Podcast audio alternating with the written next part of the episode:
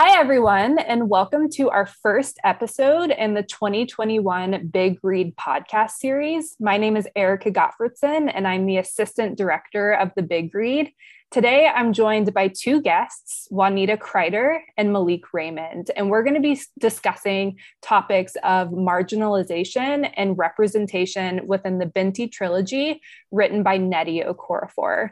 So what I'm going to do before we jump into our conversation is I'm going to ask my two guests to share a little bit about themselves, and then we will get into our discussion. So Juanita, would you like to start with your introduction? Yes, I would. As Erika said, my name is Juanita Crider, and I like to say I wear two hats at the university. My primary hat is that I am program advisor at the Black Cultural Center. I've been doing that for 16 years. And I'm also a PhD candidate in American Studies. And I'm also teaching an intro to Wigs class. So I'm very busy. That sounds great. Thank you for joining us. How about you, Malik? You want to introduce yourself? Yes. As Erika had mentioned, my name is Malik Raymond. I am a PhD candidate in American Studies along with Juanita, and my research delves into how Black people's experiences with the environment, outdoors, nature has been preserved primarily through Black women from the early 20th century to the present day. I focus mainly on the U.S., but to a lesser extent, I focus on the African diaspora. So reading elements, I'm not going to use Binti for my project, but I've been wanting to read more Africanfuturism lately, and reading her stuff has helped spark ideas of what I might write about, if not for my dissertation, in future writings. That's awesome. It's a great book. Erika, I probably should. Oh, go ahead. Sorry.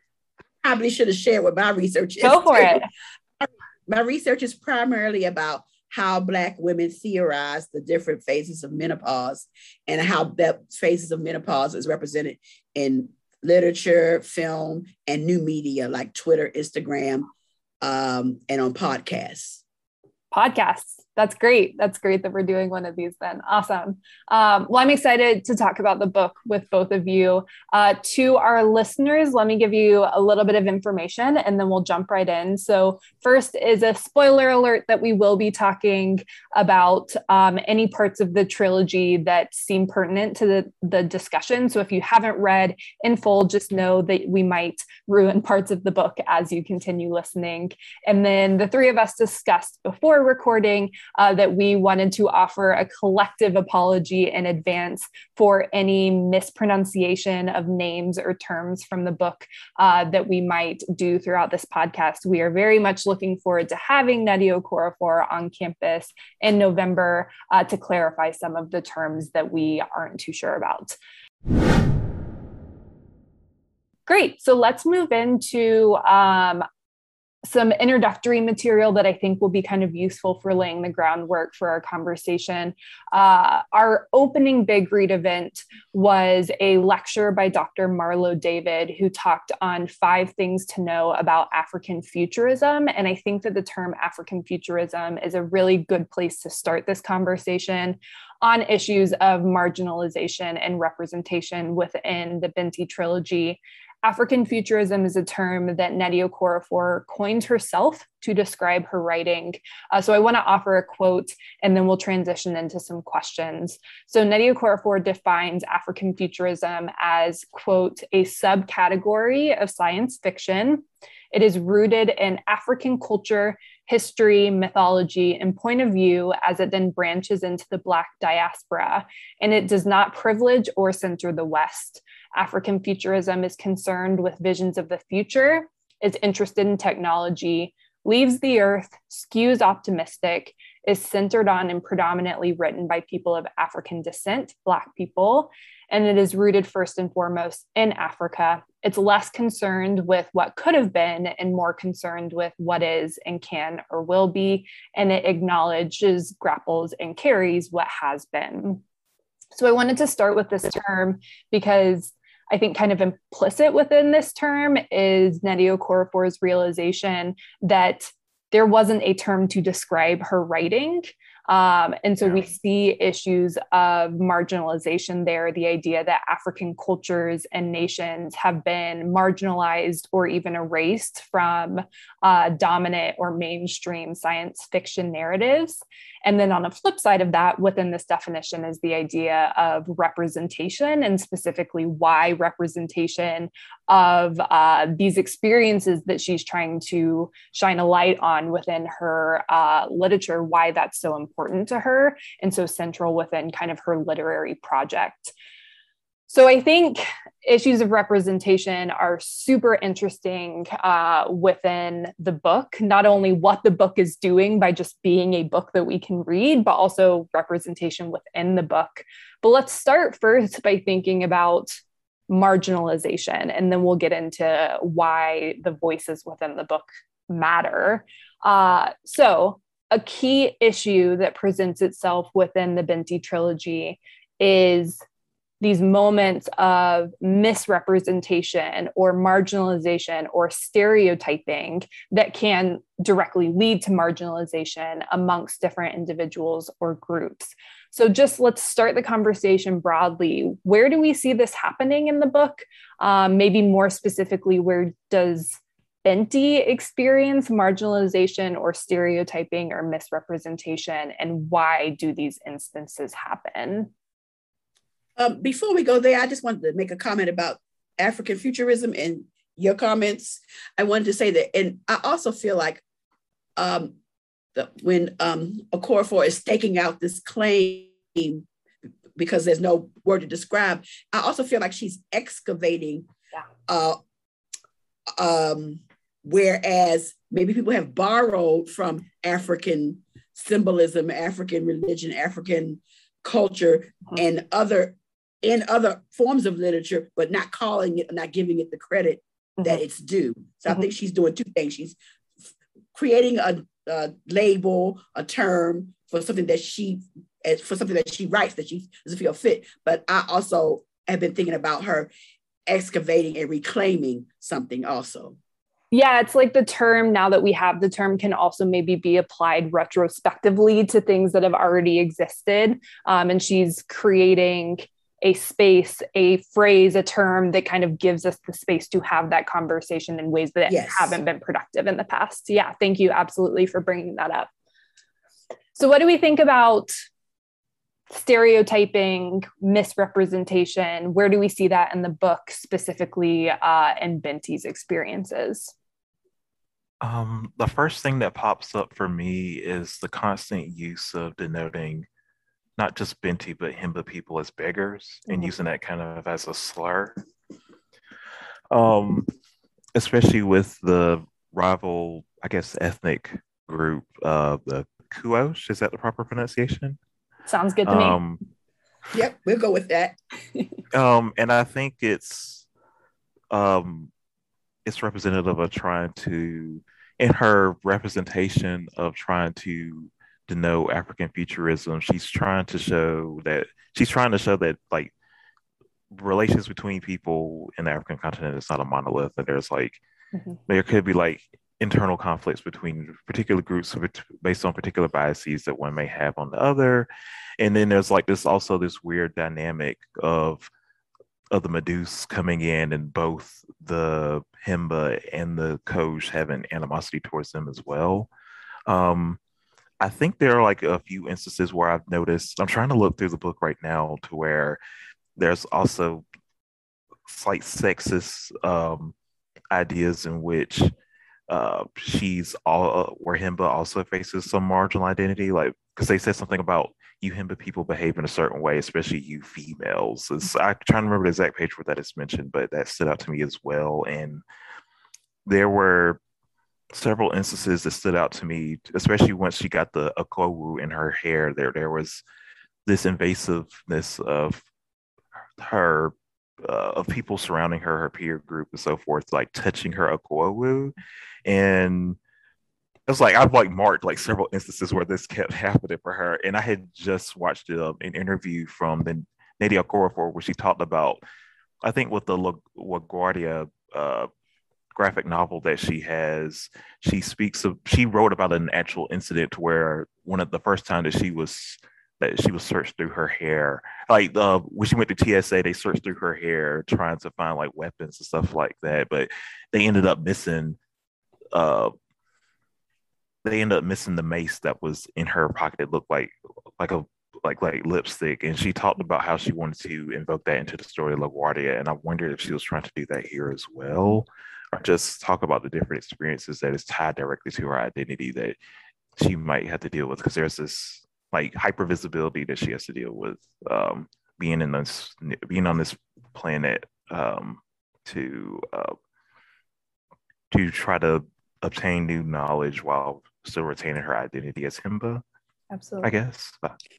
Yes, and the whole identity is a very, I would call it a controlling theme or controlling metaphor throughout the book, because she wrestles with her identity as a Himba woman, a Himba young girl going through a pilgrimage to womanhood, but yet because of her experiences on the ship, the third fish, and because of experiences at school and everything, she becomes part Meduse and she becomes part another identity. So it's like it's almost, it could be referred to in some ways as a coming of age story, I think. Yeah. In the tradition of the buildings roman, that she's wrestling with carving out who Binti wants to be, who she's going to decide who she wants to be. Mm-hmm. And that's why one of the reasons why I'm teaching this book in my Wix course this semester. Absolutely. Well, and a point that comes to my mind that I think might tie both of these ideas together, both kind of the explicit moments of racism that she experiences as she leaves her home culture and her home community. And then also this idea of belonging and trying to figure out kind of who she is within the different spaces. The first thing that comes to my mind, and this ties in, Malik, to your point, is the book opens with this moment that she's waiting in line to get on third ship. And she has women who pick up her hair first off without asking, but then they're expecting it to, pardon my language, to smell like shit.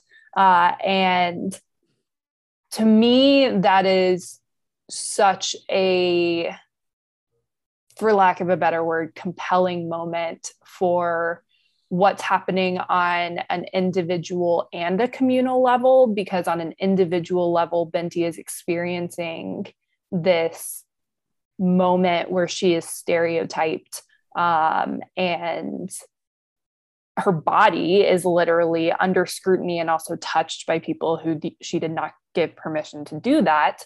But then on a communal level, there's narratives about her people that are existing in other people's minds that are affecting how they are interacting with her.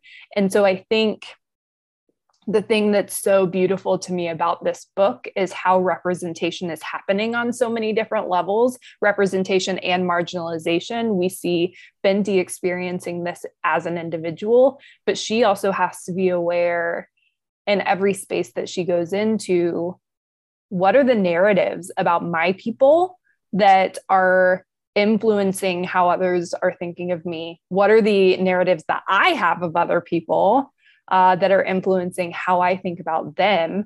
And so it's even that interesting interplay between the individual and kind of the broader societal narratives that are doing the work of continuing, I think, the marginalization that starts kind of on that individual level. I think that's a very important point you bring up, because quite often we don't realize how we've internalized these narratives or these stereotypes, or whatever word you want to use, until we are confronted or find ourselves in a situation that is different than what our everyday most common existence is. And it makes me think she might not really have had a chance to question this, these internalized narratives of other people that she have had if she hadn't even left to go to university. Right. Oh, and I'm glad you brought that up, Juanita, because something that stood out to me with her character development as well is that she ends up, after the traumatic incident to where the Meduse slaughter a number of people on the ship on the way to the university, she has to confront her animus and prejudice against the Meduse with Okwu's character. And there was like a moment in the book where she talks about, she carries the Edan, that basically she credits for like preserving her life in contrast to the others that were there. And that was like part of what I had mentioned earlier with some of the family members of the person who she was interested in at the beginning of the book, Hebrew calling her a beggar and stuff, like how did this beggar survive and so forth.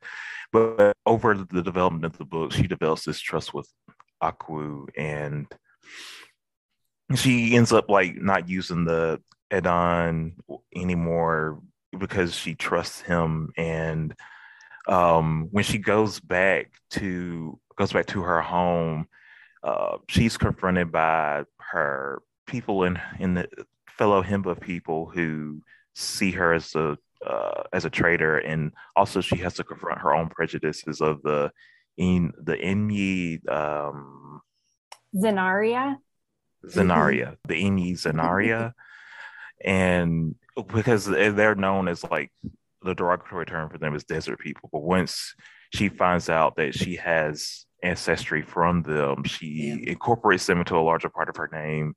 And she's like, yeah, I am Himba, but I'm also Enyi Zinariya. And I think that was something that stood out to me a lot too. It's just like, you can see the character development in this coming of age story to where her interactions with other people is forcing her to not just learn about new people, but unlearn previous stereotypes and prejudices she's had about other people, because she is incorporating, whether it's the Meduse or the Enyi Zinariya people, incorporating them into her identity as well. And she is all of these things. I find it interesting too, Malik, that you refer to Okwu as he, because does he really... Really, he is he? I mean, no. I mean, it's so easy for us to do. I'm not saying this to you as a critique. I'm saying this to say that the person, the entity, that she becomes close to, the entity that helps her through her identity journey, is not a human.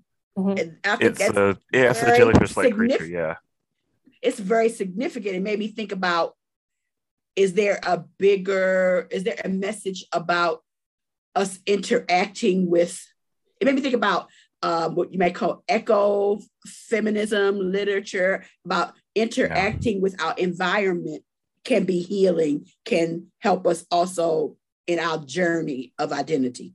That's interesting. That's true. Yeah. That's a really good point, Juanita. Malik, when you were talking, I was thinking about how narratives of different groups, I think to me the trilogy is not only interested in the narratives that can kind of lead to stereotyping or marginalization, but also how those narratives can become cultural narratives that are present in oral histories, or the history that's being taught in school, or the museums that people go to see. And I think that that's one of the things that Okorafor, I read it as an explicit way of going, okay, not only do we see that these stereotypes exist, but also they become widespread in the process of kind of making cultural histories for a certain group of people. And so Binti grew up learning that the Meduse were a very, very violent group. And she has to, through her interactions with them, learn otherwise, even becoming a part of them.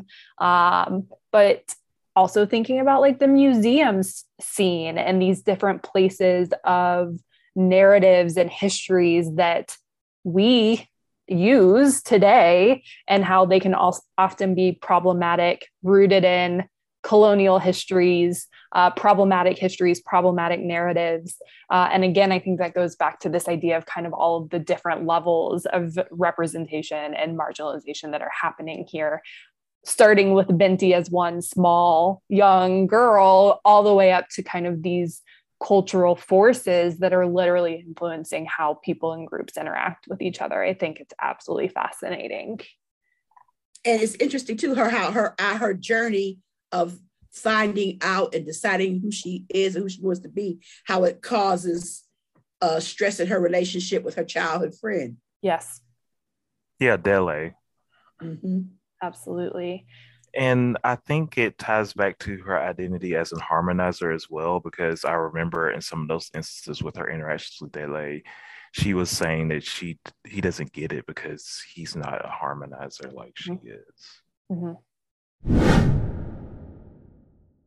I wonder if this would be a good place to transition to my next question, because I think marginalization, narratives, stereotypes, kind of some big picture issues that are happening here.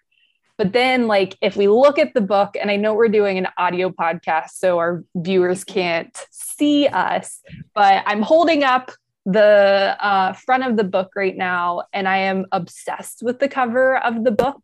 And also, a lot of Nnedi Okorafor's books include a close-up face of a young Black girl on the front. And so it's not just Binti, but it's also a trend amongst a variety of her different novels. And I think that gets to one of the things that kind of keeps coming up in our conversation, is that Binti and her identity sits at the intersection of all of these different identities that are marginalized and oppressed within the different spaces that she enters into. So she's young, right? She is a girl. And we know even within the Himba culture that she loves, that there are certain rights and privileges that she isn't supposed to have. She does. She gets to see the night masquerade, right? But she isn't supposed to experience that.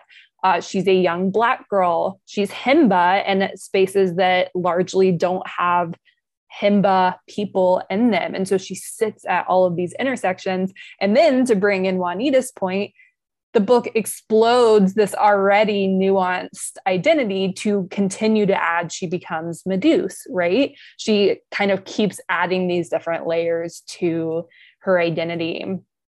So what do we think about, to use the term intersectionality here, kind of the intersections of her identity, and how might these different facets maybe disrupt or push back against some of the marginalization that she's experiencing? That's an interesting question. I think in some ways it helps her to view some of her it helps her deal with the tension that she has with her family members, because I think as she sees herself wrestling with unpacking multiple identities, I think she's able to see some of her family having multiple identities, like her mother being what they call it, a mathematical, what was the term they use?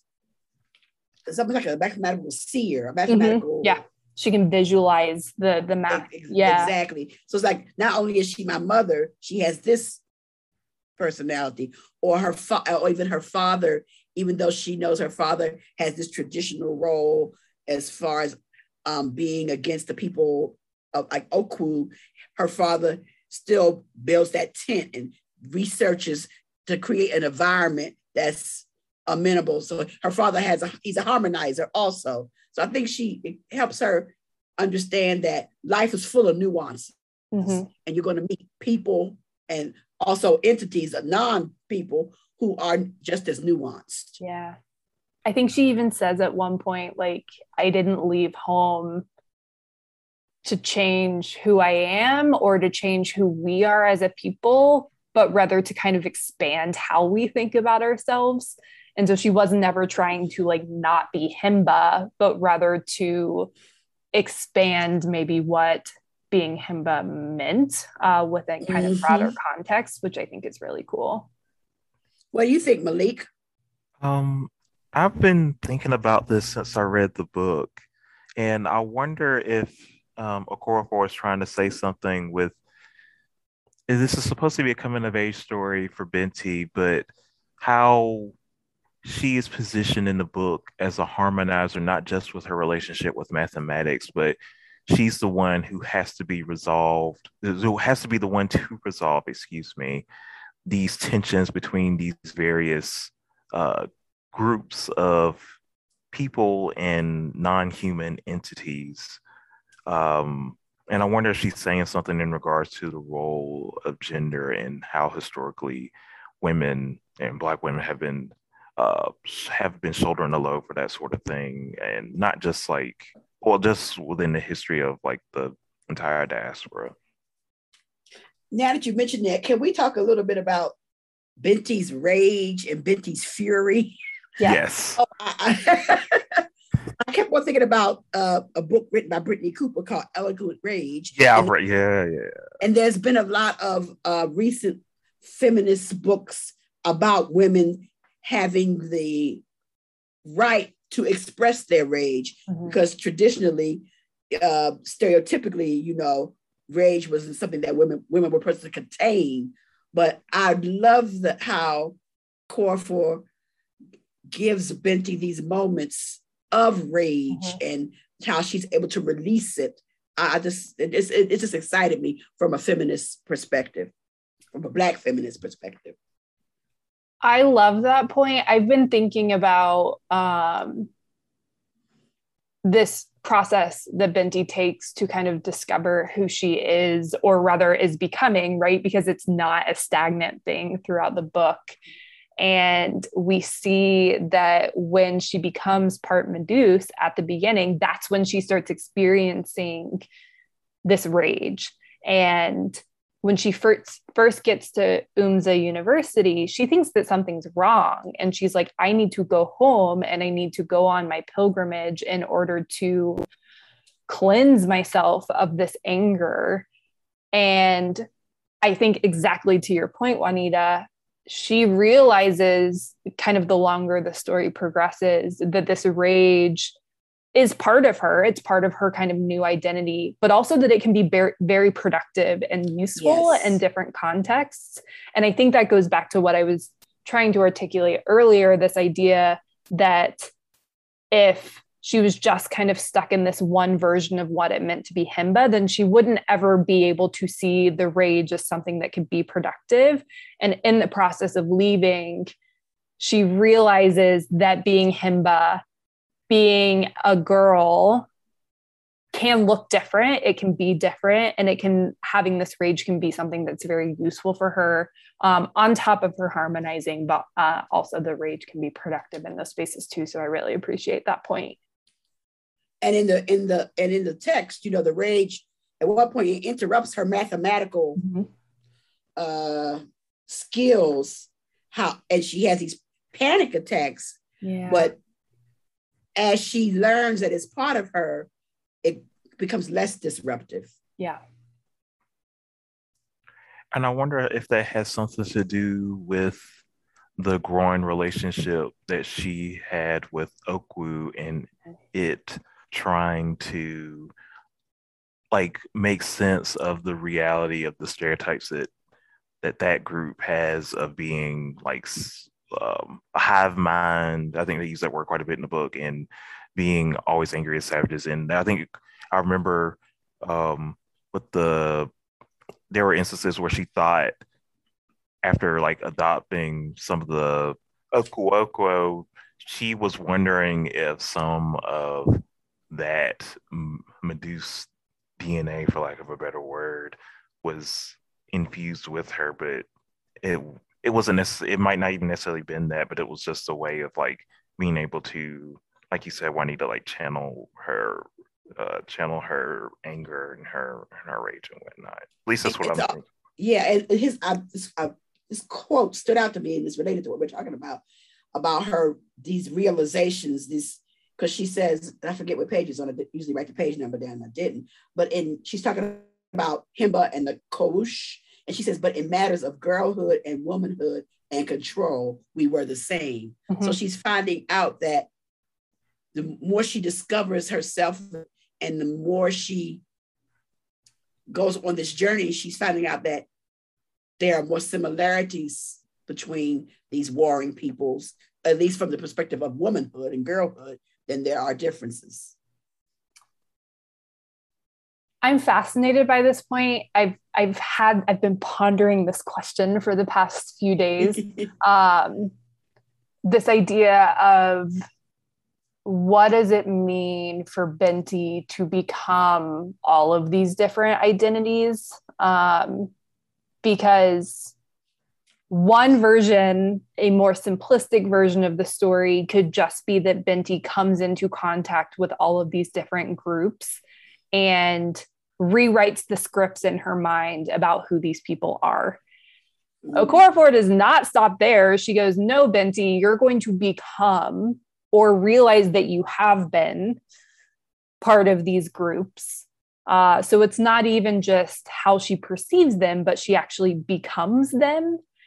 And I've been trying to like wrap my mind around what that means in terms of how these different groups interact. And I'm wondering if it goes back to, Juanita, what you're saying, this idea of realizing the similarities and between the different groups. And I'm wondering if Binti's role that she kind of plays in these different groups that she comes in contact with, her very act of becoming Meduse, for instance, is the way that she kind of reconciles her understanding of who they are.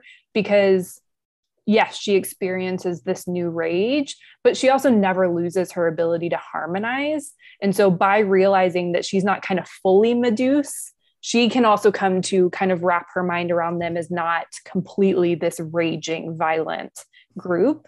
And I don't know what to do with that, but I find it so fascinating that it's not even just stopping at, okay, we need to rethink how we think about other groups, but also that she becomes a part of them, and that becomes the connections, the similarities, I think, become part of how that process works. That's really fascinating to me. Hearing you say that almost makes me wonder if Okorafor is wanting us to think about the issues of empathy and being allies, or I like to use the term accomplice, and, you know, accomplices and those kinds of things, roles, and what those, the implications of those kind of roles, particularly with a group that we might traditionally have been warring with. Absolutely. Michelle mentioned it. She did say something about I was looking at an interview of hers where she talked about the idea of hybridity and how she wants to include that, just not with the concept of African futurism, but just in how she interacts with people in general. Because you said something about empathy, Juanita, and the interviewer had brought up something in regards to winning an award that had the likeness of H.P. Lovecraft, and H.P. Lovecraft's it was known, has a history of being anti-Semitic and racist. Yes. And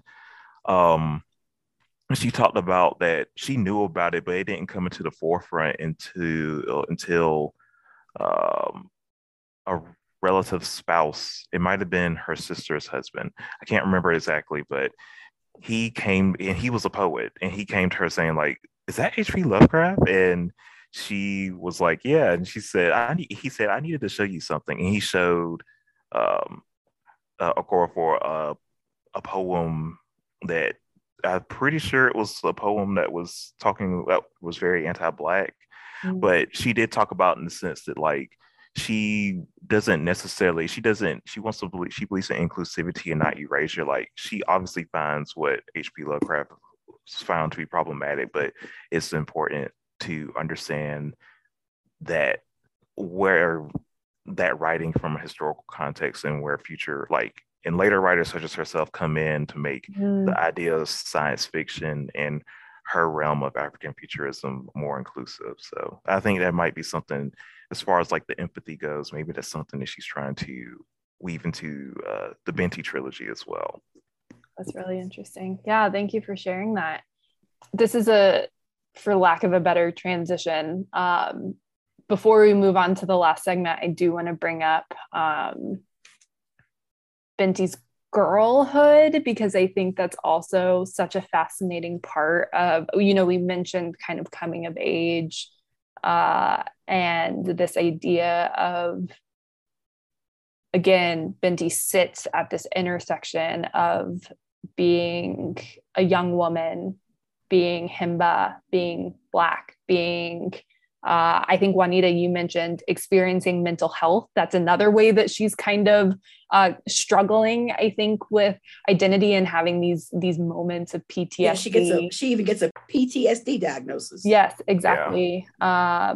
And so she has all of these different facets of her identity that she's having to work through. And one of the ones that is so striking to me is that she is such a young woman who is taking her fate into her own hands and leaving her home to go to a university. And I think it's worth mentioning because we all work at a university and we work with undergraduates who, like, at a very basic level, this story is going to resonate, like the idea of leaving home.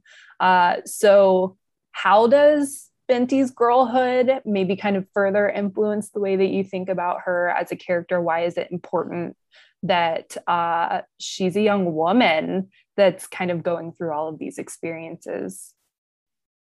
Well, in the course I'm teaching right now, I teach it from a perspective called the lifespan feminism. Mm-hmm. In other words, so every topic we discuss it, we're looking at it through girlhood, adolescence, emerging adulthood, and through senior citizen.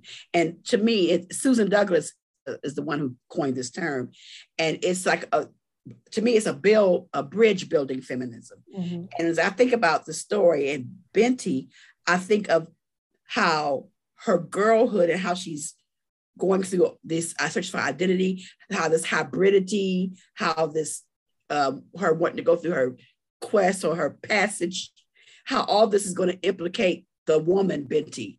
Yes. The woman that she's going to become. It's almost like she's gathering, all these things are going to inform that woman. She's gathering tools. She's gathering answers to questions that will inform the decisions she has to make as a woman. So I think I love to see this, her girlhood. It's like she's living the questions right before our very eyes in this story. Oh, I love that. And she's kind of like but pushing the boundaries of what it even means to be a woman in her culture. Mm-hmm. Because and even the way she left home, yes. You know, she had to basically sneak. Right. So, and I know we're later going to talk more about this mathematics and STEM thing, but this is interesting to me too. Her mother, it's called mathematical sight. I looked at my notes that her mother has, and I'm just wondering how, but yet her sisters, we don't get just from the way they're portrayed and the conversations and the glimpse, we don't get that sense that kind of exploration or going off and enjoying something and exploring a topic or field that you enjoy is not something that they wanted to do. So obviously she was in a household where she probably felt different even as a child. Yes. Yeah. And she knows that she's making a decision that automatically makes her unappealing as a partner within her culture, and what heavy stakes involved in a decision to, you know, choose the path of her calling, which she seems pretty convinced that this is her calling, to go to this university and to study this subject that quite literally influences how she sees the world, but it has direct implications for who she is perceived as a young woman, or becoming a woman in her home culture. And bringing it back to students here at Purdue, as you first initially said, is, you know, thinking about the students are here in the midst of a pandemic. It had to be an extra special challenge to make the decision to come to campus in this kind of situation. And we don't know how many of them were perhaps persuaded to reconsider by their parents or their families. So just taking that leap to go into emerging adulthood by leaving home and coming to a college campus is not to be taken lightly. Yeah. And sometimes I think we do take it lightly, but for some students, for many students, it's a very significant decision. Right. Yeah. I think this is a good place to transition into talking about math in the book. And this might be kind of our concluding topic, but we all work at a university, but not only that, we work at Purdue University, which we all know is a heavily STEM institution, though the three of us are in the humanities, right? A lot of the students that we are in contact with are interested in math and engineering and science, and that extends to our lovely protagonist here. I think it's such a fascinating choice to me for Okorafor to make Binti such a genius mathematician. So like on a very basic level, it's rewriting who we even think can be a mathematician, a scientist, yes, etc. So what does this choice of Okorafor's mean to you and how we read Binti as a character and Binti the trilogy? Can I ask you a question first, Erika? Go for it. Do you know if the STEM side of campus, anyone is actually reading this book or sharing this book? I do. I can give a shout out. I know there's at least one book club in the chemical engineering department that's reading it. And that's part of our goal as the big read is to pick books that are interesting to not just the book nerds like us that read all the time, right? But to use that as a bridge. So we're working on it. And I know of at least one group who's reading it. Is it, you know, as extended as we would like it to be? Maybe not, but I'm glad to hear that though. Yes, definitely. Small steps before giant leaps. Exactly. I guess I can share something that stood out to me with Okorafor choosing to use mathematics as the subject through which Binti tries to reach the full realization of herself. I think she's trying to show that she's trying to pull away from the idea of mathematics and just like the idea of STEM or just science related stuff being Western centric. Yeah. Because I had stumbled across an article from somebody named Claudia Zaslavsky that talked about ethnomathematics in some book that she wrote back in the 70s called Africa Counts. And she talked about how she was she discovered about how fascinating the Yoruba counting systems were. And I think one example that she used that stood out was talking about, for example, if they wanted to say the number 65, they would say 5 from 10 from 420s. And, or the number words for 45 would be 5 from 10 from 320s. And this would be something that would be, if we were translated from the Yoruba language, this was what it would look like.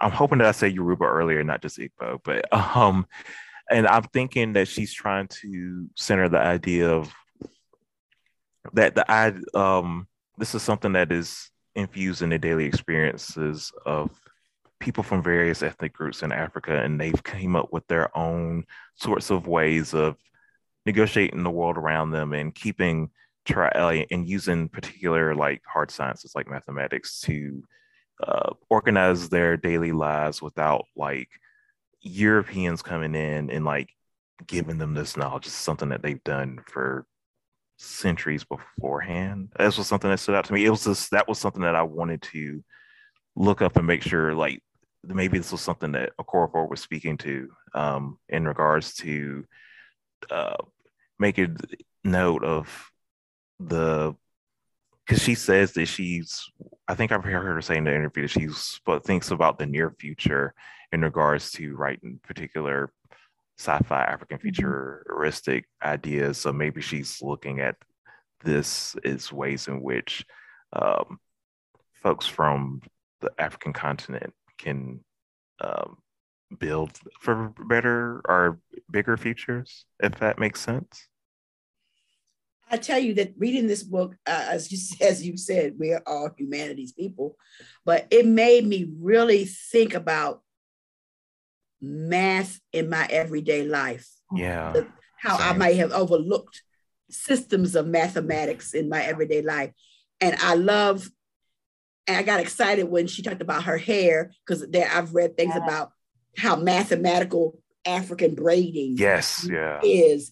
And I had the chance a couple of years ago to go to Ghana, and I went to the village where they make a lot of the kente cloth and the patterns and how they weave and how they know. And you know, kente is multicolored, and how mathematics is involved in even knowing what thread, like geometry, you know, and pattern, stuff. Yeah. Exactly, in order to get the end pattern. So it really made me think about how I have overlooked mathematical systems in my day-to-day life. And I kind of got excited about that, because even though I'm not a STEM person, I have great appreciation for the disciplines. I love Binti's version of math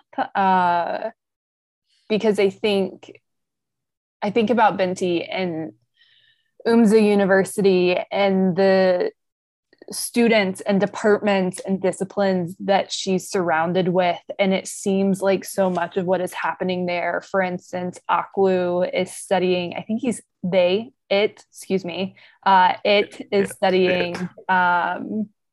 there, right? The paradigms that influence the way that we talk that don't pertain to the story that Okorafor is writing. But Okwu is studying weaponry, I believe. And to me, Binti's math is so different. And I'm fascinated by how her mathematics becomes, to me, it's rooted in more curiosity and connectivity to the world around her, instead of these other versions where technology and innovation can become a means of war or violence. And so Binti's math and the way that she uses math doesn't seem to participate in that paradigm. And it's tied to the land. Yeah, yeah. I think what stood out to me is that it's tied to the land, and she's making like a pivotal point to make sure that it's like that the idea of mathematics and how it's used for her and other Himba people is connected to like material realities, and like, and it's not just a bunch of abstract like concepts and words. It's like tied to their daily experiences, the lives that they live, their immediate environment. And since I'm like doing the research, my own research around environment, that's what just instantly stood out to me. It's like, just like, and I don't want to like pivot off to what we were talking about earlier, but just the idea of like, amongst the first things that she's trying to do is like try to find sand, something to remind her of home. Yes. So she's able to like invoke like the need of like properly doing the treeing or the mathematics that she's doing. It's like, it's so pivotal, like having the right type of environment for her to have the full realization of mathematics for her. So. And one of my favorite lines is that it says she's medicating with a soothing equation. Yes, yeah. And math is medication. Wow. Another line, she says, mathematics are cartwheeling through my brain. I mean, it's just, Oprah has some really great prosy sentences. Exactly. I mean, and I'm reading this and I'm like, who in the math department needs to be reading this? I think they would get excited of this kind of descriptive language about mathematics, you know? Right. The idea of being so passionate about something that it like permeates every fiber of your being and directly filters like how you see the world around you is just so beautiful. And of course, I understand none of the equations that she's talking about. I haven't taken math since high school, which was a long time ago. But yeah, it's just beautiful. But it's also quite interesting because a part of my syllabus, we haven't gotten to it yet. We're going to talk about women in STEM and and you know how gendered and how gender construction the discipline is. And I'll never forget talking to a math professor here, and I was sharing with him how my granddaughter, she's 9 now, and at 7, she loved math. And one of the first things he said is, I hope they don't teach the love out of her. Yeah. And I thought about that quote, and listen, I mean, I want her, if that's what she ends up liking, I want her to be excited like Binti. Right. I want the math to be cartwheeling through her brain. I want it to be soothing to her. I want her to be able to find applicable uses of mathematics to who she is, to her identity. Yeah. Maybe as a way of concluding, I think that this trilogy is such a beautiful picture of what mathematics, maybe even academia larger, can be, maybe like an aspirational vision of what it can be when there are more women and people of color at the table that are participating in not only doing the studying, but also like charting the path of what the disciplines even look like. Because again, Binti's math is not the same as a more Western centric version of math. Hers is a math of curiosity and connecting to the world around her and using it to harmonize amongst groups of people. And it's productive and it's healing and it's breaking down boundaries that exist. And it's stylish. It's even in her hair. It's stylish too. Yes. She looks good. Yes. She has people looking at her hair in the ship and admiring this beautiful hair that she has. Yeah. Yeah. I love that. Any final thoughts before we wrap up? I guess my final thought is this is not the first book by Okorafor that I have read. I read Who Fears Death, and I love that one too. But I would encourage anybody listening to this podcast that, especially if you're in the STEM disciplines, I think you would get excited about this book. I think you would get excited, especially those who are in the women in gender, women in science, women in STEM program. I think this book could be a entry into some very exciting and needed dialogue between the disciplines on our campus. Oh, it reminds me perfectly of what you said. Juanita, reminds me perfectly of what Dr. David had mentioned during her speech and the Okorafor quote of Africanfuturism not being a wall but a bridge. And just to echo the sentiments that you held, I think this book will be a tremendous bridge for STEM students to get better acquainted with Africanfuturism. Yeah, absolutely. Well, I think that's a great place to wrap up. If you can't tell, dear listeners, we love this book. I love the book selection. I love that the Big Read gives us a chance to have such meaningful and important discussions about topics that really, really matter in the world that we're living in. So thank you both to Malik and Juanita for joining today. You've been fantastic guests, and I'm very grateful to have had a lovely conversation with you. And to our listeners, please don't forget to check out our Big Read website. We have many more events, including another podcast coming your way later this semester, leading up to the brilliant moment that Nnedi Okorafor will be visiting us in November, which we are all very excited about. So thank you all for listening, and we'll sign off there. Bye, everyone. Thank you for having me. Bye-bye. Yes, bye.